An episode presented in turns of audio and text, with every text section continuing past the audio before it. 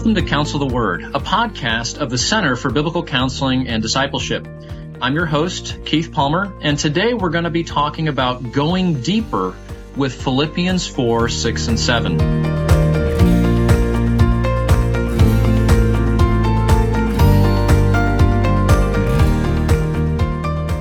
Joining us on the podcast today is my good friend Keith Christensen. I'm so thrilled uh, Keith, to have this conversation with you today. Um, Keith is the preaching pastor at Christ Fellowship Bible Church in Fort Worth. He's also a certified counselor with ACBC and a regular contributor to uh, the Center of Biblical Counseling and Discipleship, our resources, our training. In fact, uh, Keith and I were just talking about uh, teaching at our fall conference here. So, uh, Keith, welcome back to the podcast. So glad to have you today. Glad to be back. Thank you. So we're talking about a very familiar text for probably not just biblical counselors, but most Christians, and that is Philippians 4, 6 and 7. And of course, when we think about those verses, we think about the topic of worry and anxiety and Bible's admonition in terms of how we deal with that. So your, your topic today is intriguing, going deeper. Um, and your subtitle is something like, why isn't this working? And uh, mm-hmm. maybe maybe you felt like that, um, you know, as, as we deal with worry and anxiety, and maybe it's someone we're talking to in the context of counseling, and and we've gone over the passage, we've talked about how to apply it, uh, but the comeback is, you know, pastor, counselor, it doesn't seem like this is working. So I think this will be mm-hmm. very helpful for our listeners today. Um, let's just start off maybe just thinking about why do we need why do we need to to go deeper? What's the purpose of maybe revisiting these familiar verses? Well, I I think for the reason you just stated is that um, it ha- it has been my experience that people have talked to me about struggles with anxiety, and if I bring up these verses, or maybe talk talk about them in counseling and they come back the next week. And and they may not be so brash as to say you know well uh, we tried that. It, it didn't really work. I still feel anxious. I didn't feel a lot of peace. You know what else you got? What what else does the bible say that we could try? You know swipe on on these verses. Um and and really because they're so familiar and and because they address a problem that plagues virtually everyone uh, to one degree or another anxiety, and because they promise something so wonderful, God's peace, and the instruction, the key to get there from anxiety to peace is something so practical. Pray. You know, a, a lot of people have at some level tried. And, and really, if someone's coming to you for, if they're coming for biblical counseling, like that's what they want, for anxiety, then they very, very likely have already you know, try to apply these verses at some level and they're coming to you for counseling because uh, it doesn't seem to be working for them. And so, you know, we're, we're at a crossroads then.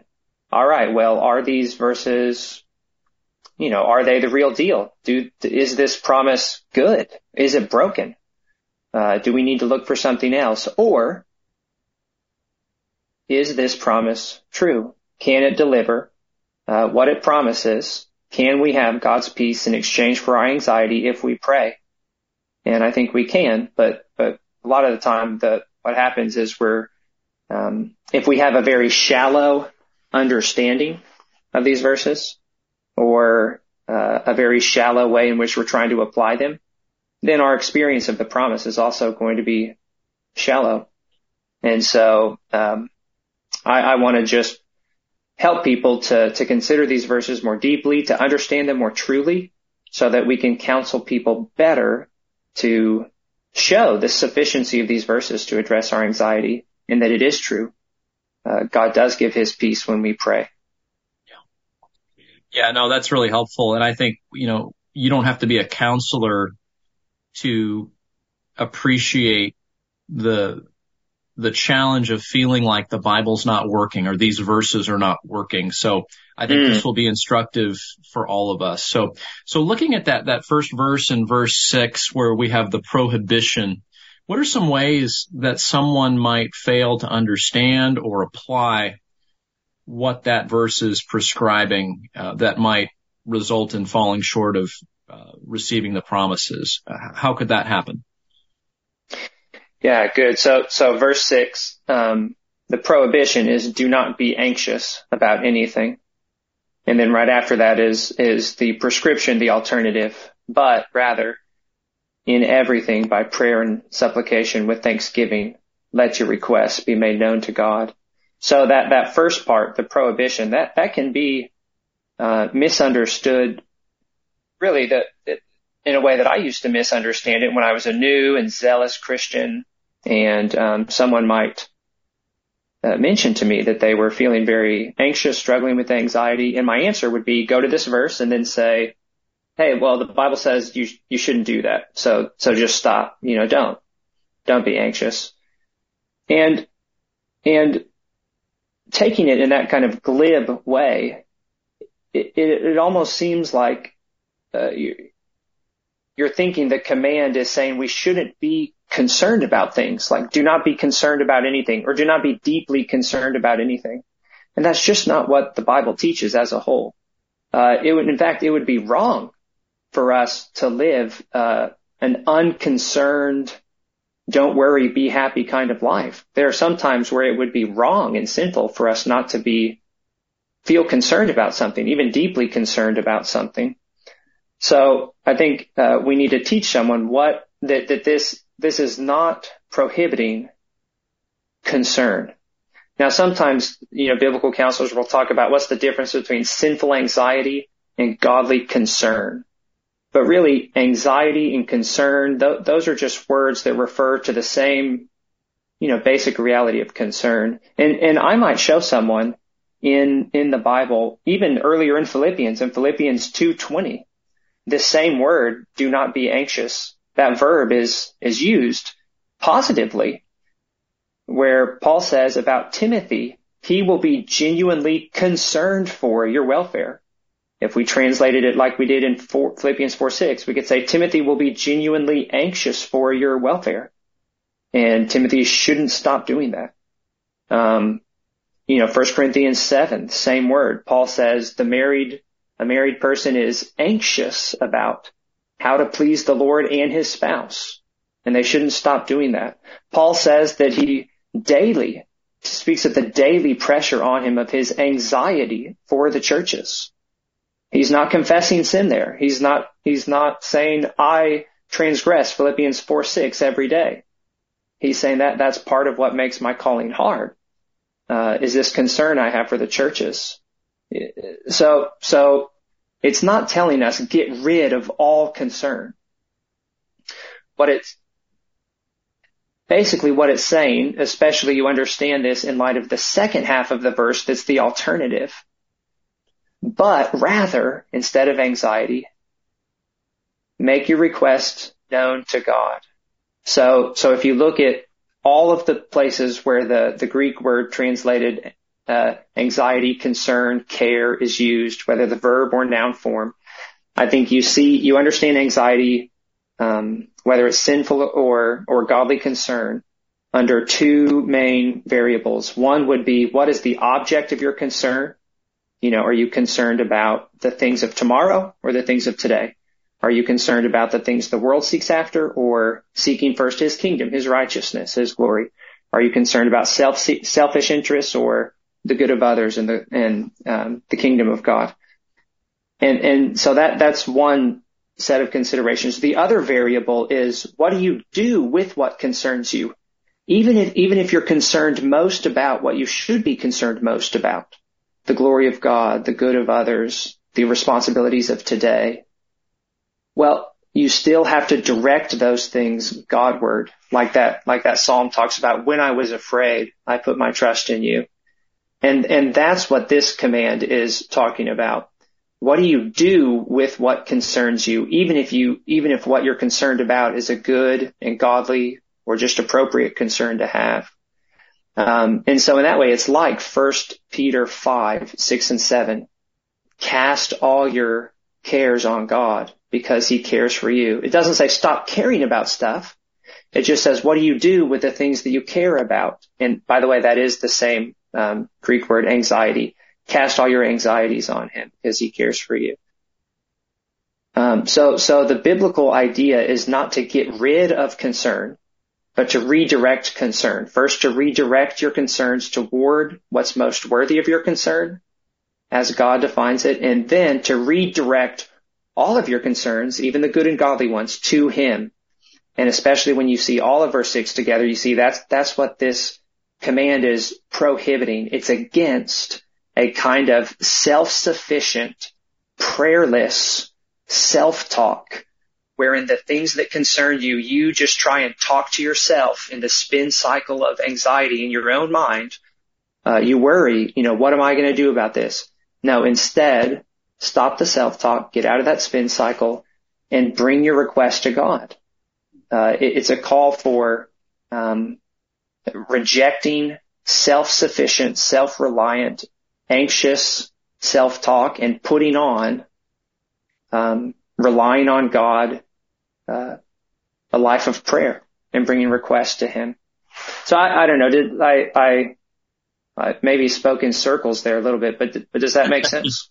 No, and I think what you just said at the end there might help us to distinguish between a godly concern and a sinful anxiety or worry there is, um, you know, because uh, like you said, the underlying biblical word is the same, but it's used in two very different senses. And so mm-hmm. when it is godless, when it is fruitless, when it is self-focused, um, you know, that's what the prohibition is really designed to address here. Like you're saying, it's not saying don't be concerned. It's saying, you know, get rid of or repent of this, this form of concern that is godless, self-focused, unproductive, prayerless, etc. Yeah, yeah. Especially in this verse, a self-reliance. That is the opposite of relying on God through prayer. Mm-hmm. I know you're going to get there, but um, kind of moving on to the second part of the verse there, um, the prescription that we see here for how we're going to do that, how we're going to deal with uh, this sinful anxiety um, what could somebody misunderstand or maybe misapply in regard to the prescription and thus fall short of the promise that's given at the end? Yeah, well, I, I will. Um, I'll try and do a better job of answering this one in a in a shorter way, and so I'll just list a few things. Um, I did do a form of this. I hope this is okay to say here. I did, I did a form of this at the counseling conference in the fall of this talk, and so maybe if someone wants to hear these ideas explained more fully, uh, they can look, find that on the CBCD website and, um, have more than just the cliff notes about about these ideas. Yeah, this is where we do the shameless advertisement, Keith, because uh, we want our oh, listeners okay. to know that uh, the podcast, yes, the podcast is just the teaser uh, for the cbcd.org, where we have lots of resources, including our very own Keith Christensen talking about this topic for an hour. So yes, yes, yeah, let's yeah, definitely yeah. Uh, refer our listeners to your uh, much more substantial workshop on the topic. So, but in the brief uh, minutes we have here on the podcast, give us the cliff notes on the prescription of verse six. Yeah. So I think someone might, might, you know, quote unquote, try these prescriptions and find that, uh, they're, you know, not working. I, am not experiencing the peace of, that it promises in a few ways. Uh, one, we could look at what is the nature of their requests that they're bringing to God. What is it that they're ultimately wanting, that they're asking God for and about?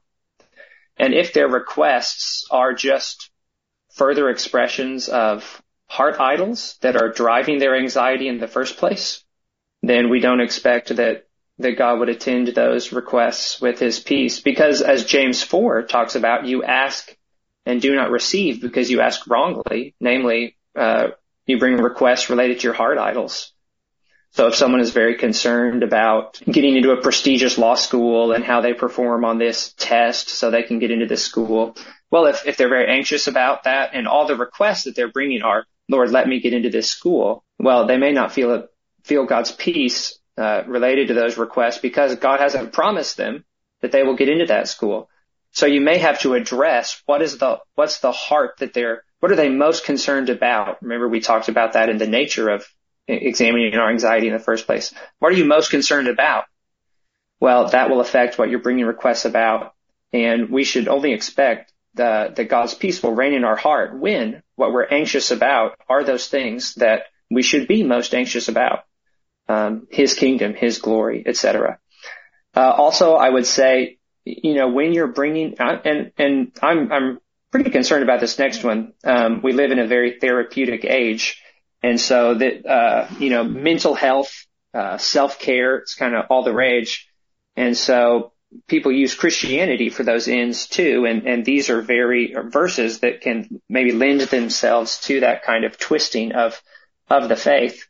Um, you know, seeking inner peace, but they would use just the form of prayer, like a religious relaxation technique, uh, kind of spiritual self-soothing, uh, for, uh, whenever they feel anxious. Like some people take a bath when they're anxious, some take a glass of wine, some take a long walk, some you know, take deep breaths and some religiously inclined people, you know, quote unquote, say prayers to help them when they feel anxious.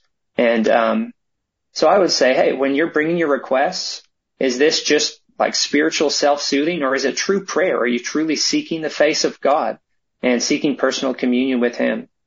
Um, you know, I would say also, uh, and this is, this is probably, uh, a point that many of your listeners have considered, but also how are they bringing requests? Verse six says, is it with thanksgiving? And, and look carefully at that verse that with thanksgiving is not something, it, it qualifies the way in which we bring requests. So it's not saying offer requests and offer thanksgivings like, uh, you know, like, uh, thanking God for things is kind of a, a way to distract yourself from the thing that you're concerned about almost. No, it, it says that, that you bring thanksgivings for the very things. I think this is the sense for the things that you're anxious about, the thing that you're concerned about, that you're talking to God about. Find ways to thank Him in and for those concerns, like uh, other of Paul's letters would would tell us to do. Ephesians 5:20, 1 Thessalonians 5:18, give thanks in all circumstances, give thanks for all things. Um, are they giving thanks also in everything? You know, uh, not just in the moments that they feel uh, these inner crises of of strong anxiety, but are they living a life of bringing requests to God? Uh, you know, that that makes a difference. If you're not living a life of relying on God in in prayer, kind of a pray without ceasing kind of life, uh, everything that would concern you, even if it's just um, even if you don't experience kind of an existential crisis of strong anxiety. Well, if you're not if you're not living a life of prayer, you may find it hard to really pray to God in these moments where you have these strong anxieties. And and I think the peace that's promised, uh, really, you live in the good of it when you live the kind of life when you're bringing requests to God in everything. And and I mean, yeah, I'll, maybe I'll stop there. Do you want to add it, no, add no. anything to that? No, that's that's good. I I think uh, understanding what the passage is saying and not saying, it's the manner in which we're bringing requests. Not we're not just thanking and requesting. You know, we're requesting with thankfulness. Mm-hmm. Yeah, that you know, it, it, we're not saying it's formulaic, but we are saying that there's a prescription here that really does, um, you know, empowered by God, change our hearts and and move us away from an anxious, sinful concern uh, to this promise of peace that awaits us in verse seven. So, um, no, those are good reminders. So, mm-hmm. yeah, yeah, thinking about the, the, last part there, the, the promise of peace. Uh, again, help us understand may, maybe where are where are some ways that people may misunderstand what that means or or fail to uh, experience it in some way. Yeah, well, again, uh, standing on the foundation we laid earlier about this is, is not saying that we should never feel concerned about anything ever again. This is not a promise that we will never feel concerned about anything ever again. Um, I think, and sometimes people say, well, this isn't working. It, it's, it's along the lines of, yeah, you know, I tried to, to pray about these things yesterday, but here I am today and I feel concerned still. Remember what, what Paul said is the very man who wrote this instruction and attached this promise to it under the inspiration of the Spirit, he said that he feels the pressure of anxiety daily in his concern for the churches. Well, how did he respond? Constant, thankful prayer for these churches he felt concerned about, right? He, that's all over his letters. I thank God for you constantly. I bring requests. I remember you in my prayers for God without ceasing. So Paul models the kind of life that he is uh, commending here. He knows the the promise uh, in in this instruction. Uh, it, it is a lifestyle daily. Uh, you are bringing requests to God, and as you're bringing requests to God in in line with His will, which connects to you know what are you actually wanting in the first place. Then, as First John five says, we have confidence that God hears us, that God will answer these things, and there's a peace that, that attends us and related to that, uh, confidence that God hears us and his will will be done. So, um, it, it, it you know, I, I, those are some initial things. I, I'll also say it's not, it's not the elimination of the feeling of concern. It, it is, um, it's kind of a strengthening of your heart so that your faith does not fail, so that your hope in God does not fail, so that you're able to continue to walk in moment by moment faithfulness to him. And, and, you know, as you do that though, often your, uh, just the existential experience of feeling concerned will be lighter because, um, you will be casting your cares on God. Yeah. So.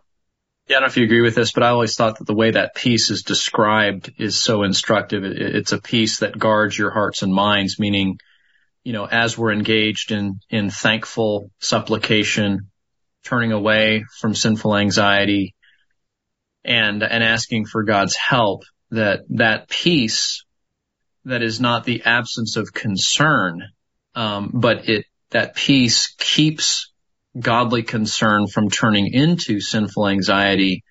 Mm-hmm. And, uh, and what the, what the, what verse seven says is that that peace actually, uh, guards our hearts and I take that to mean it guards us from godly concerns turning into ungodly anxiety because we're looking to the Lord and we are with thankfulness bringing our requests to him so that there's a there's a protective ongoing work of that peace to uh, to keep us from from trouble in the future and I've always thought that that's really intriguing because that's a very valuable mm. commodity to have.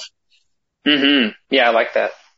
All right. Well, this has been really helpful. Uh, is there anything else that, that you can think of just as a, a pastor, as a counselor in thinking about uh, ministering those struggling with anxiety um, where this passage uh, might be beneficial to them?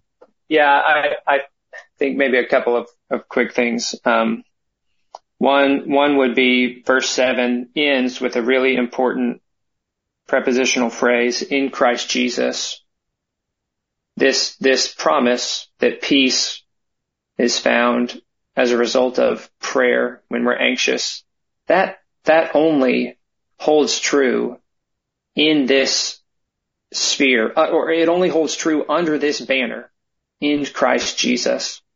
You know, all the promises of God are yes and amen in him.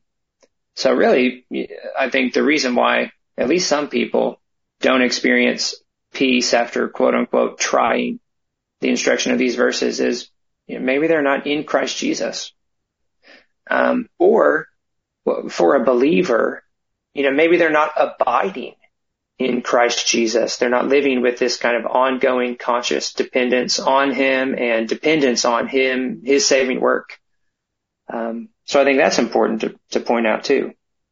Uh, and, and then also, and, and others have pointed this out as well, that to consider the, the wider context of this instruction in Philippians 4, 6, and 7, you know, make use of the, of the broader paragraph. Uh, verse 4, rejoice in the Lord always. Verse 5, the Lord is at hand. Verse 8, meditate on these things. Verse 9, practice these things. Those, those are all instructions that have very direct bearing on someone's fight against anxiety and the experience of God's peace and, and being able to live a life of prayerful dependence on God. And, and I would, I would also encourage you to read these verses in light of the, the wider context of the whole book. Imagine, um, what someone's pursuit of this promise through this instruction, how that's shaped if they have the attitude like Paul had in later in Philippians 4 where he says, I know how to abound. I know how to be in need. I've learned the secret of in everything to be content. You know what? If Paul, if Paul didn't have that heart, if Paul just thought, oh, I just don't want to be in hunger and need. I'm so anxious so that I might be in hunger or in need. And he brought requests about that. You know, would God's peace guard his heart and mind? Well, no, he, he didn't have uh, a heart that was concerned most about what it should be concerned about. Or in, or in Philippians 1, right? He says, I might die here in prison. So, but he didn't say, I'm bringing requests to God. Please don't let me die. Please don't let me die. What was he most concerned about? He said, whether by death or, or in life, uh, I'm of good courage that Christ will be honored in my body. So, so I think, you know, helping someone to see, um, these verses in light of, of all of Philippians and especially the surrounding paragraph really will, will bear a lot of good fruit in helping someone to understand how to, to apply these verses. Well, this has been so helpful. Uh, you know, a familiar verse, but a verse that maybe we're prone to misunderstand or misapply. And even what you were saying at the end there to remove it from its, you know, spirit inspired context. So, uh, thank you, brother, for helping us to see this passage, um, more clearly and, and hopefully to apply it more faithfully. Um, it's always a joy to talk to you. Thanks for being with us today. thank you, Keith.